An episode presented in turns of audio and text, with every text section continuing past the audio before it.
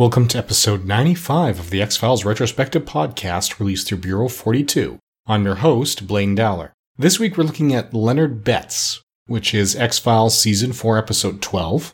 IMDb user scores have risen from 8.3 to 8.5 out of 10 since Fox re aired them. The action primarily takes place in Pennsylvania, and the original air date was January 26, 1997, immediately following the Super Bowl knowing that you're going to be following the Super Bowl is a big deal for American TV shows. The ratings are huge at that point. In fact, this has the highest Nielsen ratings of any episode of The X Files. There were about 29.2 million people watching it live in the US alone, let alone the international markets. So the people behind the series wanted to make sure that, first of all, they had top line talent, writing and directing. They wanted to make sure as well that this would be an episode that would be accessible to people who'd never seen the series before. So it's probably going to be a monster of the week, but they also wanted it to feel like it was a big one and important for the people who were viewing it on a regular basis. And they managed to pull that off.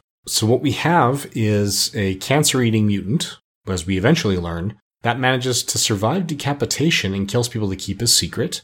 He tells victims, You have something I need, before carving out their tumors to eat shedding the outer layers of his body periodically like a snake. Now, for the most part, he is benevolent in the way he obtains these tumors, getting work in the medical field and that sort of thing. So he has access to the tissue after it's been safely removed from the victims. So a lot of the victims would have even survived. These are post operation victims and that sort of thing. Now, when they analyze the head he left behind after being decapitated in a car accident, they find that he seems to be made of cancer. And that's what tips Mulder to the fact that maybe he needs cancer to survive. And they chase him. They find out he's used a couple of pseudonyms over the years. His mother is aware of his situation and that he's still alive, but her faith says that, you know, she believes he's on Earth for a reason. She also doesn't believe he's actually killed the people he's killed. So her view is biased and lacking all the information that is required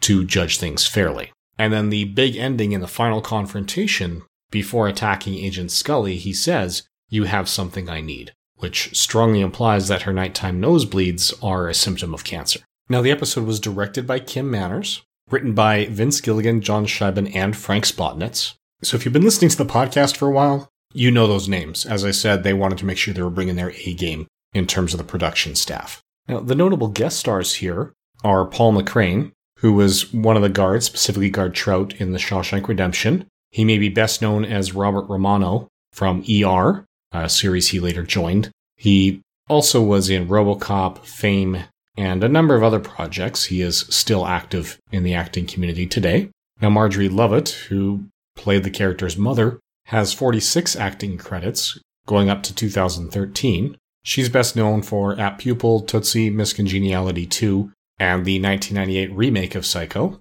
Jennifer Clement, who plays his friend in his life as Leonard Betts and is one of his victims, not for cancer, but just because she's discovered a secret in his new life. She also has 50 credits to her name. She's been in things like Supernatural, Diary of a Wimpy Kid, Fido, and she played a fairly prominent role in Way Downtown, which is an independent Canadian film shot about three hours from where I live in the city of Calgary that's at least I find quite entertaining. We get Bill Dow back as Chuck Burke, so we've now seen about half of his appearances on the show. And that's about it for the guest cast. At this point, as we've said, X Files is really building its audience. And it's past the point where it's got before they were stars, kind of stars.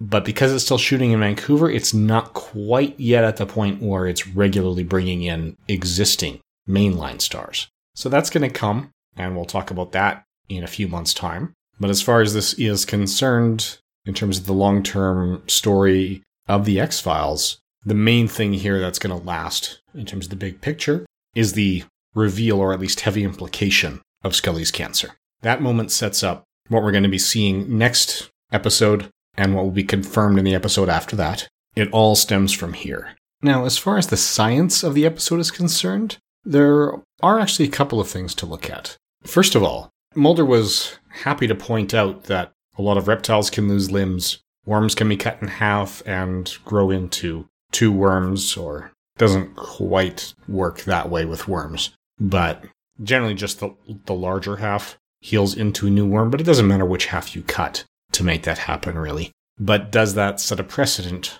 for humans doing it? As Scully points out, that hasn't been seen in mammals. Well, first of all, the reason that we can't grow things back is that once we're developed, the cell differentiation stops. That's actually a big part of what stem cells do. Stem cells are the cells that can differentiate into other types of cells. So without stem cell research being legal and developing that way, we're probably not going to be able to develop a way for humans to regrow lost limbs, and we are instead going to have to focus on the existing plans to keep going with prosthetics and so forth.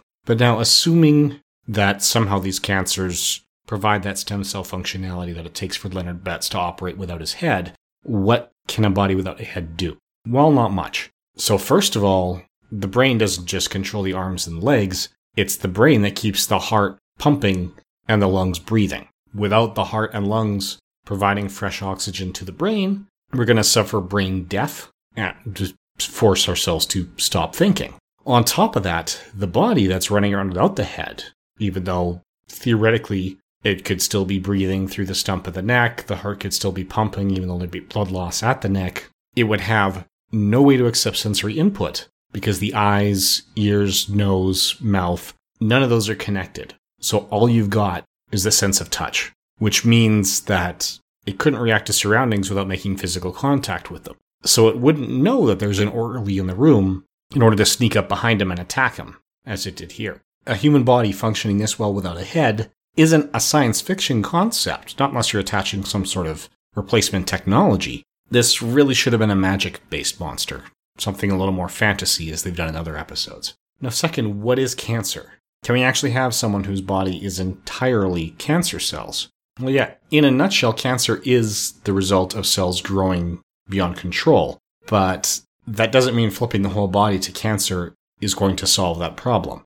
What that means is that all the organs would be trying to crowd each other out, as they all grow uncontrollably and aren't forming the shapes and restricting themselves to the body cavities like they're supposed to. Even beyond that, the reasons different cells grow at different rates is different for different tissues. So cancer is actually not a single disease, but hundreds of related diseases. So you would need something that would put that cancer into every single type of tissue in the body. Now, because yes, they all came from stem cells at one point, there was a point where the whole body was one cell. If that cell was cancerous, you might be able to argue that somehow those properties would be carried through the rest of the body. But even if that were the case, well, then you'd have the issues of how did young Leonard Betts, and I'm going to continue calling him Leonard Betts, even though we know that wasn't his birth name, how did he make it to adulthood if he had to feed off cancers his entire life? What was his source? How did he make it this far in his life? So there's a question about that. Now, as a side note, just responding to things I've been seeing showing up on a lot on social media lately, cancer is not a vitamin B17 deficiency. Does vitamin B17 effectively kill cancer cells? Well, yes, it's a form of cyanide. It effectively kills all cells. To be an effective cancer treatment, whatever compound you're using has to be much more efficient at killing the cancer cells than is the healthy cells, like chemotherapy.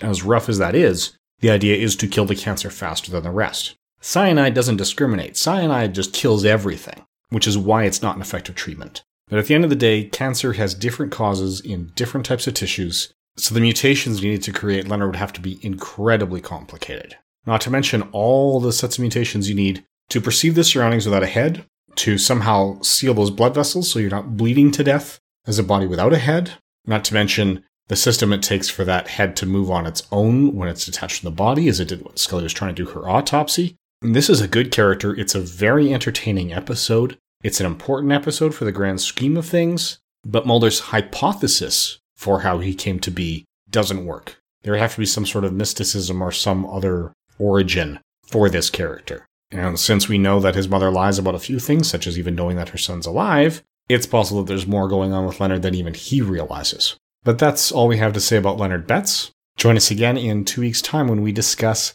Never Again. In the meantime, don't forget to rate this and any of the shows you listen to on iTunes, Stitcher, whatever podcatcher you use. It really does help the shows get noticed. You can check out our newest podcast, Make Me Watch It, which premiered on Saturday the 14th.